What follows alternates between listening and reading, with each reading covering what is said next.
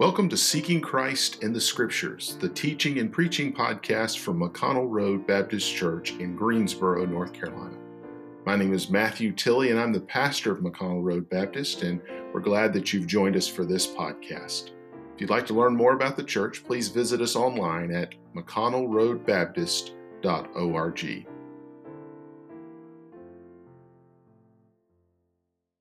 We're going to be over in Esther this evening. We're going to take a look at three chapters of Esther Esther's 3, 4, and 5.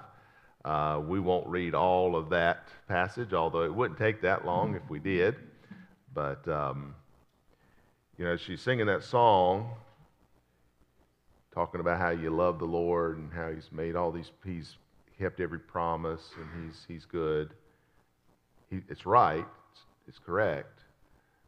But I think the question I want to have for you as you're as you're reflecting on the words of that song and as you hear what I'm about to say to you, is if he is as good as we think he is, and I think he's better than you can even imagine, if you agree that he keeps his promises, and he absolutely does, whether you agree or not, he does, are you willing then to take every opportunity that is given to you to serve him? Are you willing? As we look at the book of Esther, particularly in these couple of chapters, what I want to emphasize for you is that the opportunities to serve God abound. They're everywhere. We're just going to look through this story, just take a few minutes, and just going to go through the story for just a few minutes and observe where this, those opportunities are. I'll take some time at the end of this just to try to apply it to us. But I want you to see the fact that there's opportunities everywhere.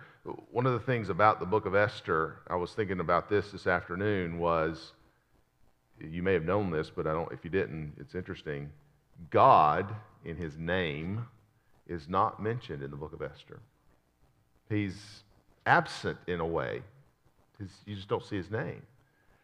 But you can't help but read the book of Esther and see God all the way through it. And I think that's the same way it is with us right now is even though you may not, when you walk out these doors and you ride down the road, you may not see God. You may not see many people talking about God. You may not hear much about God, but God is all over everything that's going on. And it's exactly what's going on here. The opportunities to serve God. The question then is are we going to make the choice to play the role that God has given to you and I? The key verse of this book, and I think the key verse of the study that I'm trying to give to you of, is in Esther 4, verse I think 14, where it ends with saying that the reason that you've been brought here is for such a time as this. I believe God has put us right here at this moment in time, and we've got as many complaints as you got time to list them. We've got as many problems as you got time to talk about it.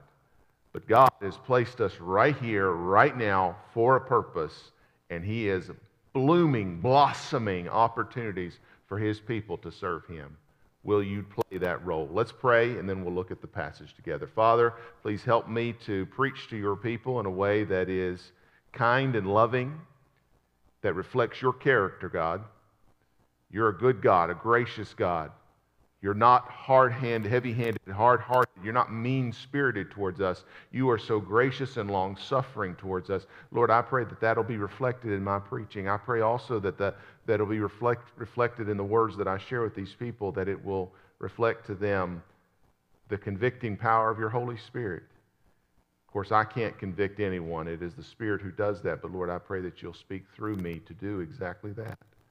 That you'll allow us the grace of correcting our ways, encouraging us through your grace to do what we ought to do. And we pray this in Jesus' name. Amen. The opportunities, as I said, to serve and honor God abound in this passage. I'll begin with, uh, if you don't mind, looking with me in Esther chapter 3. We're introduced to the villain of the story in verse 1, a man named Haman. I'd like to read that verse. It says, After these things. And do y'all remember the things it's saying after? The things we talked about last week, where Esther is now installed as the queen. You've got Ahasuerus, who is this arrogant, wealthy, but arrogant man who thinks he runs the world but doesn't realize that God is ultimately the sovereign of the universe underneath all that. We're introduced to Mordecai in the last chapter. This man who's a faithful man of God takes care of Esther as his daughter, although she is technically his niece, but he cares for her. I'm sorry, as cousin, although he cares for her as a, as a daughter. We're introduced to all those characters, but now we're seeing this man named Haman, and it says, After those things did King Ahasuerus promote Haman, the son, son of Hammedatha the Agagite, and advanced him. So Haman starts out of the gate, he's getting a promotion. He gets advanced and set his seat above all the princes that were with him. So here's a man named Haman, and he gets, he gets noticed by the king. And the king, when he notices you in a good way, he elevates you. And that's exactly what's going on here. Of course, Mordecai, excuse me, um, Haman is the kind of fellow that when he gets a little bit of uh, notoriety, a little bit of help, he thinks everybody and his brother ought to fall down and worship him. That's the kind of fellow he is. Y'all might know some people like that. that they get a little something going on in their direction, they think all the world ought to just fall at their feet. And he's one of them. Look at verse 2. He says, And all the king's servants that were in the king's gate bowed and reverenced Haman. They knew that Haman was going to be a jerk about it they didn't, so they went ahead and reverenced him. And for the king had commanded, so commanded concerning him. Of course, the king had, had laid the groundwork. But Mordecai bowed not nor did he reverence him. I don't know all of what's going on here with the not bowing that Mordecai has done, but I do believe that some of this has to do with the fact that Mordecai is, an, is a very observant Jewish man. He is not going to honor a man in a way that he would not, that above what he would honor God. And I believe that's at least part of what's going on here. If not all of it, it's definitely a big part of this. So he is going to do what he thinks is the right thing to do, which is not to bow down and essentially worship uh, Haman. Of course, he doesn't do it. And despite the fact that Haman had government backing, Mordecai said, No, I don't want to do this. It's not what my God says to do, it's not what I'm going to do. And you know what happens when you do that? The fight comes to you. The fight comes to you. You'll see this in verse, verse 5. And Haman saw that Mordecai bowed not, nor did him reverence. Then was Haman full of wrath. Haman got mad over the thing. The first opportunity that comes to Mordecai is he had an opportunity. Is he going to honor God or is he going to honor this man? Mordecai, I believe, did the right thing and he honored God above man. Now, Haman goes and he goes and by the way, this is what this is what people do all over the place, especially people who have got a little bit of power, a little bit of authority. They get mad about something, so what do they do? They go and pass a law to get their way. This is what he does.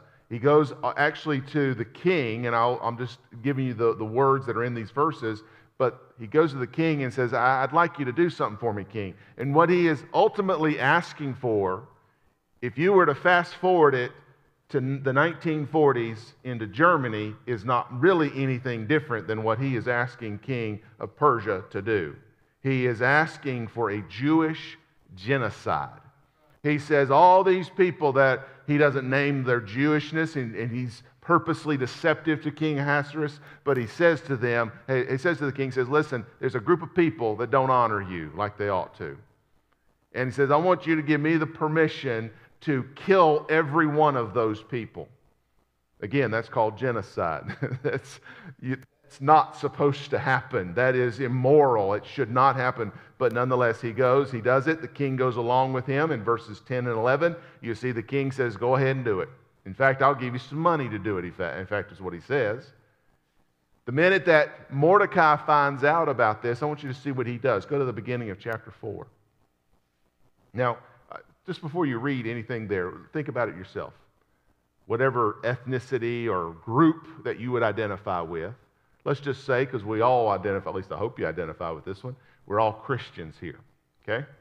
So if you were to get find out now they've just passed a law that says all Christians can be jailed or killed or persecuted in some official capacity, what you going to do about it? I know what we would do. I know what we'd do. We'd go and protest down at Raleigh. We'd go march on Washington, wouldn't we? That's what we'd do, because that's the American way. But I want you to see what Mordecai does. does. When Mordecai perceived that all that was done, so all this stuff that I just told you about, Mordecai rent his clothes and put on sackcloth with ashes and went out into the midst of the city and cried with a loud and bitter cry and came even before the king's gate that for none might enter into the king's gate clothed with sackcloth. His job, by the way, was to be in the king's gate. He's saying he wasn't even allowed to go do his job because he was dressed in a way that would not be permitted. But here's a man, what is he doing? He's not appealing to Ahasuerus. He's not going and trying to get petitions signed. He's going to the source of authority. He's saying, God, this is going to kill us. You got to intervene. This is what he does. Of course, Esther learns of it in verse 4. It starts where she learns of it. She just hears about this going on. I can imagine she's not living with her cousin any longer. She's now living in the king's palace, and she's this is a man probably was dear to her. I imagine she loved him as a, almost in a fatherly way. I'm sure she did. And she hears of her her uh, this man Mordecai, this her, her her cousin that is out here praying in this way, and she's probably a little worried about him. So then she sends word. She sends word out to him, sends one of her servants, says, Hey, can you go find out what's going on with Mordecai? Of course, Mordecai relays the information about what happened, and he says, Hey, I got an idea of something I want you to do. I want you, Esther, because of your position, I want you to go into the king and I want you to ask him to divert this. I want you to ask him to fix this problem. If you go to verse 11, if you would, wouldn't mind, go to verse 11 of chapter 4. And it says, and rather verse 10, and again, Esther spake unto Hathach and gave him commandment unto Mordecai. All the king's servants and all the, and the, the people of the king's provinces do know that whosoever, whether man or woman, shall come unto the king in the inner court who is not called, there is one law of his to put him to death, except such to whom the king shall hold out the golden scepter, that he may live. But I have not been called to come into the king these 30 days. She says to him, Listen, there's a, it's kind of a rule. This is how this thing works. He says, If you go into the king's throne, throne room and he doesn't call you in there and he doesn't want you in there, he's already told everybody, he's put us on warning. He says, If y'all do that, I'm going to kill you. Now he says, Now I, I might like it. If some, sometimes I might be okay with it, but I'll, I'll, it's my right, King Ahasuerus. He says, It's my right to give the grace if I want to, but y'all just better be prepared. You come in here, I'm going to kill you. So, Esther, if you can imagine, I mean, if I knew that was the case with me, I'd be balking a little bit with Mordecai. I said, listen, I don't know if this is what I want to be doing or not. You understand you're putting me in a tough position. But again, here's another opportunity to serve God, to honor the Lord, to put him up. And here's this is that key verse, verse 14. Mordecai, here's what she's saying. And Mordecai says to her, listen, this might actually be God's plan in all of this thing. Look at what he says in verse 14. For if thou altogether holdest thy peace at this time, then shall their enlargement and deliverance arise to the Jews from another place. Remember that line in the song? He's been faithful to every promise he's ever made. God's already promised he's going to take care of the Jewish people. That is not a question. The question is are you, Esther, going to step up and do what is available for you to do in God's purpose and God's plan. And he says, listen, you can be quiet. You absolutely have a right to be quiet. If you're quiet on this, God's going to find a way. He'll, he'll get donkeys to come down and save her. He'll get rocks to roll out of the mountains to save her. He'll do what he's got to do. There's no question. He says, But thou and thy father's house shall be destroyed. So you're going to die. If you don't do what God says, you're going to die. It's going to happen. God will save his people, but I don't know what's going to happen with you if you don't do what is right. And who knoweth whether thou art come to the kingdom for such a time as this? This may exactly be the reason God has put, put you right here in this moment. So Esther does pick a side. She ultimately decides she's going to do what Mordecai is suggesting that she do. And I want you to see what she says in verse, I think it's 16. She tells Mordecai, Go and go gather together all the Jews that are present in Shushan, and fast ye for me, and neither eat nor drink three days, night or day. I also and my maidens will fast likewise. And so will I go in unto the king, which is not according to the law, and if I perish, I perish. She says, Y'all pray. I'm about to go into something that's going to be tough. Y'all going to have to pray for me. Y'all going to have to pray for me. But she is saying, I'm going to do this. Now, I'll fast forward and tell you if you go to verse 2 of chapter 5, you'll see that she does go into King Ahasuerus. She does go and talk to him. There's the question of is he going to put out his scepter or not? He does put out his scepter, which essentially says when he does that, she's available. You come on in, I'm going to talk to you. He even says, Go look with me. I think it's in verse 3 of chapter 5. He says, And said the king unto her, What wilt thou, Queen Esther? Ain't this something? Here she is. She's been fasting and praying for three days. God, please don't let him kill me. And what's he saying? What you want, lady? I'll do whatever you want. What does he say? What is that request? If shall be, be even uh, given thee to the half of the kingdom, I'll give you anything you want up to half of what I own. My, that's how God works, by the way. That's the hand of God turning the heart of a king. A king who, by his admission, would be, I do what I want to. Nobody tells me where to go. I'm going to do what I want to, how I want to. And God says, No, you won't, big buddy. I got a little lady that's going to walk into your throne room and you're going to give her anything she wants. And it's exactly what happens. It's exactly what happens. Now, after that, you do understand, we'll talk a little bit about this next week, but it's a fairly elaborate plan that she has. And we'll talk a little more about that. But I just want you to know that she has this plan that's going to trap Haman. And Haman is not done. Haman's not done. He's still fuming. If you were to go to chapter 5 and start about verse 9 and look through, through the end of the chapter there, you got Haman. He is just, he's just mad. He's just chomping at the bit to do all kinds of stuff. The fact is that he's not gone yet, but he will be gone soon. But the point of all this is to simply point out to you you've got these, these people, Mordecai and Esther particularly, who have been given opportunities to serve God. Are they easy? Of course not. They're difficult, they're challenging, they're threatening, but they are opportunities that have been placed in their laps to serve God in a very unique way, in ways that nobody else really has. Nobody else really has. So, as I said, I would try to apply this to us.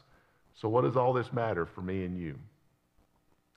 First thing is, what we need to do, just like Mordecai, we need to stand for what's right and expect a fight to follow. Now, that, I, I, think sometimes in this day and age, we, we like to go looking for fights. Some people are like that. Some of y'all more like that than others, I understand. Some of us, not all of us like that, but some people like to go looking for fights. They like to draw the big crowd to the courthouse steps and show them what they're doing. We've got some folks doing that right now who are they're going out hunting for a place to, they're itching for a fight. But the thing is, we as Christians don't have to go looking for fights.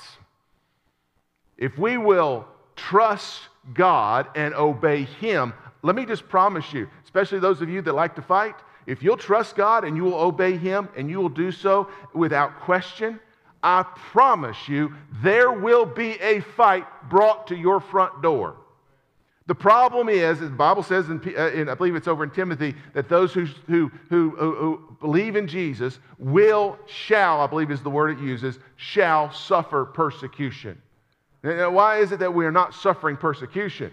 It's we're too busy going trying to pick our own fights. If instead we will do what God says, the fight will come. The opposition that's going to come against us is going to be inexplicable. I mean, look at Mordecai and Haman, for example. What in the world is wrong with Haman? I mean, you got everybody in the kingdom acting, they're just kissing all over you, kissing your hand and bowing down. One dude standing up. Why in the world can't you just let it go? Or if you're going to deal with it, why can't you deal with it in a more civil manner? Why you got to go kill an entire race of people? I don't know why. That's what he's doing. That's how it's going to be with us, by the way. The opposition is going to be inexplicable. We're going to say, why are they doing that? Why are they acting that way? That is such foolishness, such pettiness. Why are they doing that stupidness? And I can tell you it's because they're not operating by their own right minds, they're operating by a demonic spirit. Because they see what we're doing is right. And you know what? Sometimes they're even going to have government authority. Now, don't, don't, don't hear me wrong on this. I want to preach the whole counsel of God. Romans 13 is in the Bible. We are to be subordinate to the authorities that God has ordained over us, and we are going to respect authority. We're going to respect law enforcement. We're going to respect uh, elected officials. We're going to respect, respect the legislature. We're going to respect the, the courts of the land. We're going to respect those things. That's what Christians do. But you know what Christians also do? When the government oversteps its lines and tells us to do things that God has said, no, you ought not to do, or vice versa, says you can't do things that God, our God has said we must do we got to obey God rather than man. And I think it's easy in this moment that we're in right now, and I want to make, make sure I'm very clear. I got to be very clear with what I'm saying because I tend to want to dance around the issues. This is my personality, so I got to get, I got to make myself say the real thing. Let me go ahead and get it. Let's get it out there. We've got a situation right now with a virus, and we want to be safe, and I want to be safe and respectful. So we're going to do all those things. But there's a point where we have to say, listen, we're going to do what's right here. And it's not about the governor saying one thing or another, whether we meet or not meet. It's about whether we believe it's the right thing. And when we do, we're going to do it the right way. Do you understand? That's what we've been doing as we met here in this congregation, or rather in this sanctuary. But we're doing this we stopped meeting for health reasons because we believe that was the best thing for our church family, believe that would be honoring to God. We started meeting because it was the best thing for our church family. We thought that would be honoring to God. We should never stop or start because governors or congressmen or presidents or anybody else says you are not going to worship. Do you understand what I'm saying to you? We have to draw that line. Yes, we are to be respectful. Yes, we're to be honoring, and we will be. We will always be. Because if we're not, we're disobeying God's, God's law.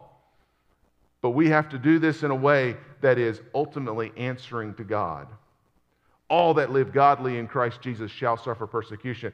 Can I go further? And I don't have a whole lot of time to expound on this, but I need y'all to hear me very loud and clear. You don't have to go down and protesting at Raleigh or Washington to make a point. You just need to live the kind of life that God has called you to live, and I guarantee you they're going to come after you. It may not be right now, it may be a few years from now, but it's going to come. They're going to try to shut you down as a Christian, and it might not be government, it might be your neighbors.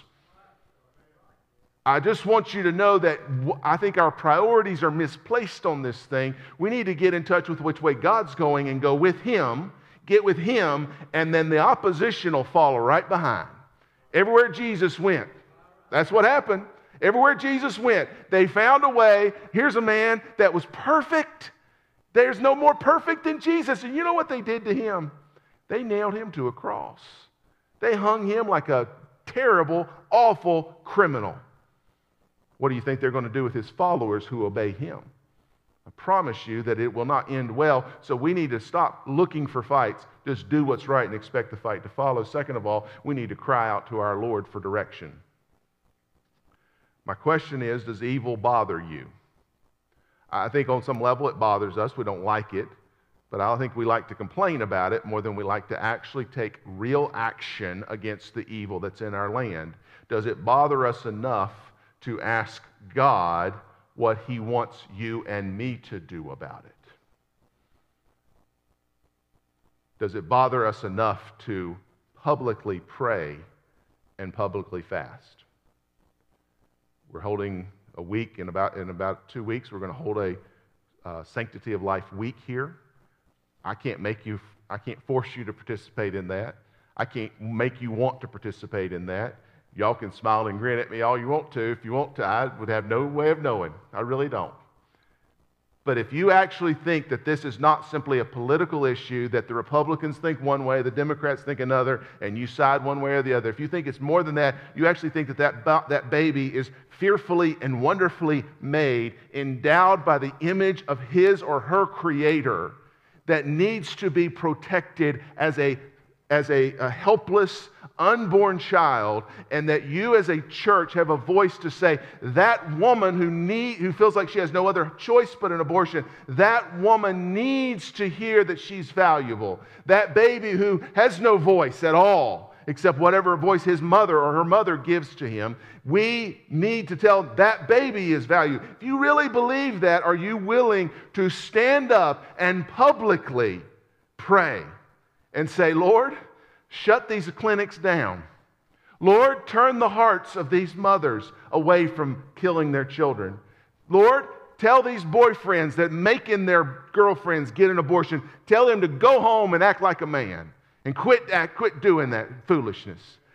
Can, can you publicly pray those kinds of prayers? Because if you do that, it's, it's, not about, it's not about checking the right box in the ballot booth. Y'all do that if you want to, go for it. By the way, it hadn't worked so far, just so y'all know, it's been legal for a long time. been legal for a long time.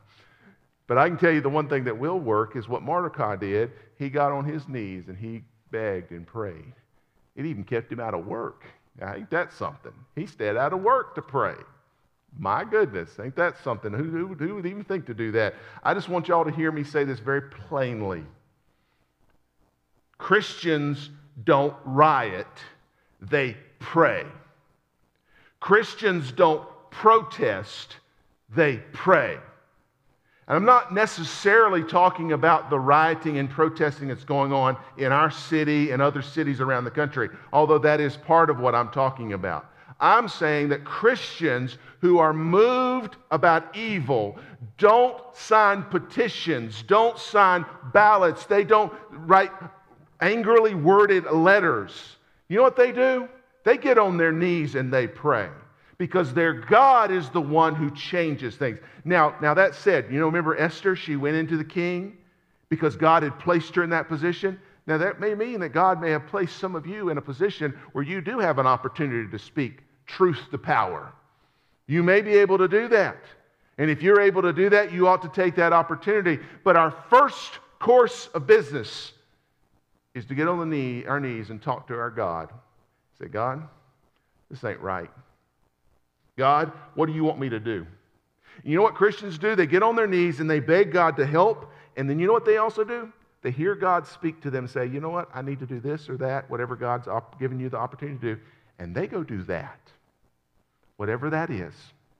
And, and I want y'all to think about this, and I, I'm, I'm over my time, but they all got to listen to me. Got to listen to this.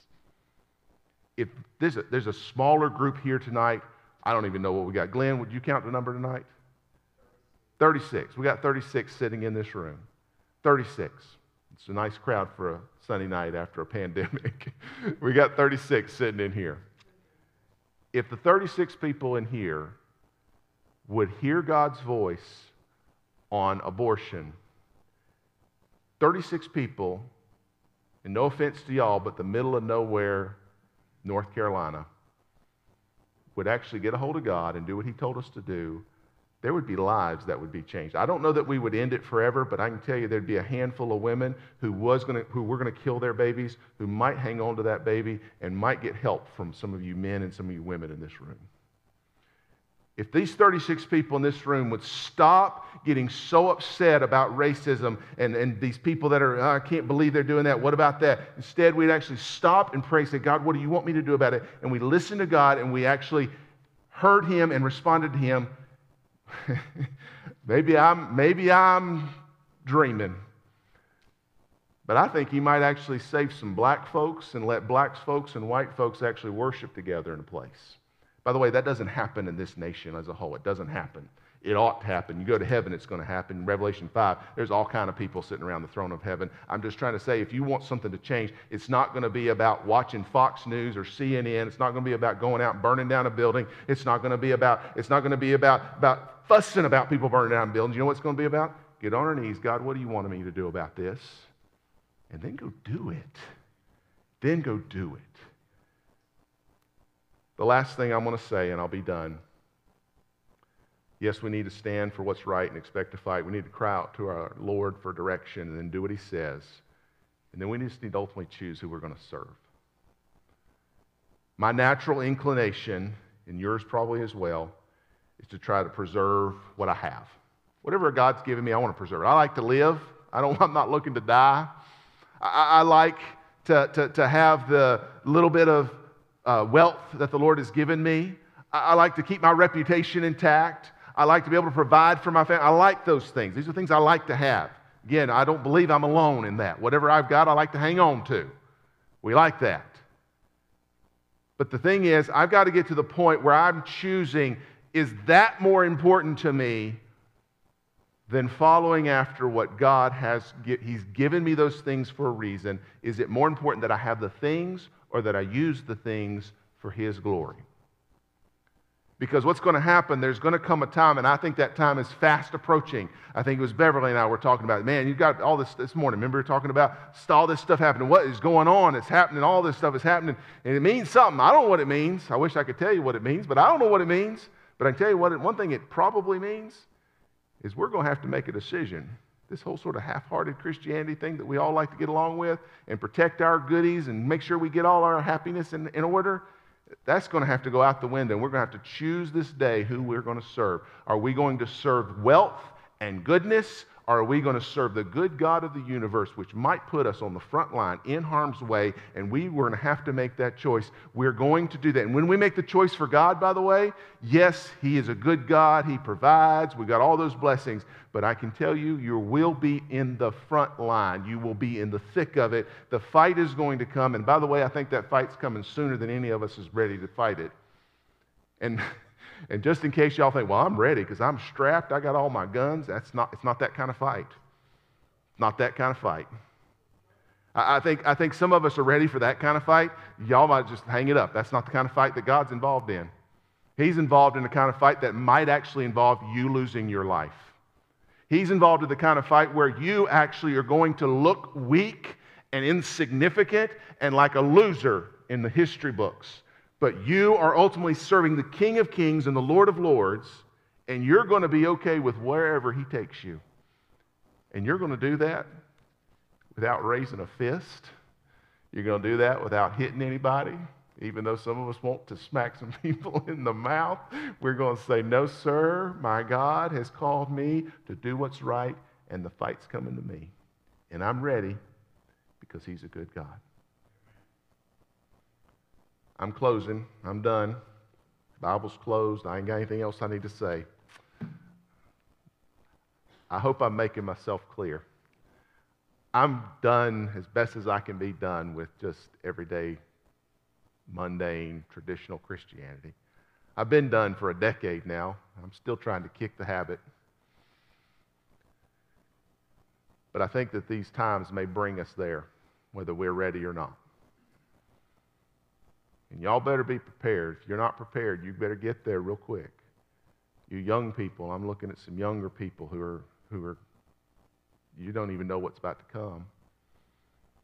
Y'all are going to have to make some decisions. Is God really God? Or is he just something you do on Sunday? You're going to have to make that choice. God has orchestrated everything. He's put you in this place. Now, what are you going to do about it? Thank you for joining us for Seeking Christ in the Scriptures, the teaching and preaching podcast from McConnell Road Baptist Church in Greensboro, North Carolina. I'm Pastor Matthew Tilley, and I'm so glad you joined us here. But if you'd like to learn more about the church, please visit us online at mcconnellroadbaptist.org.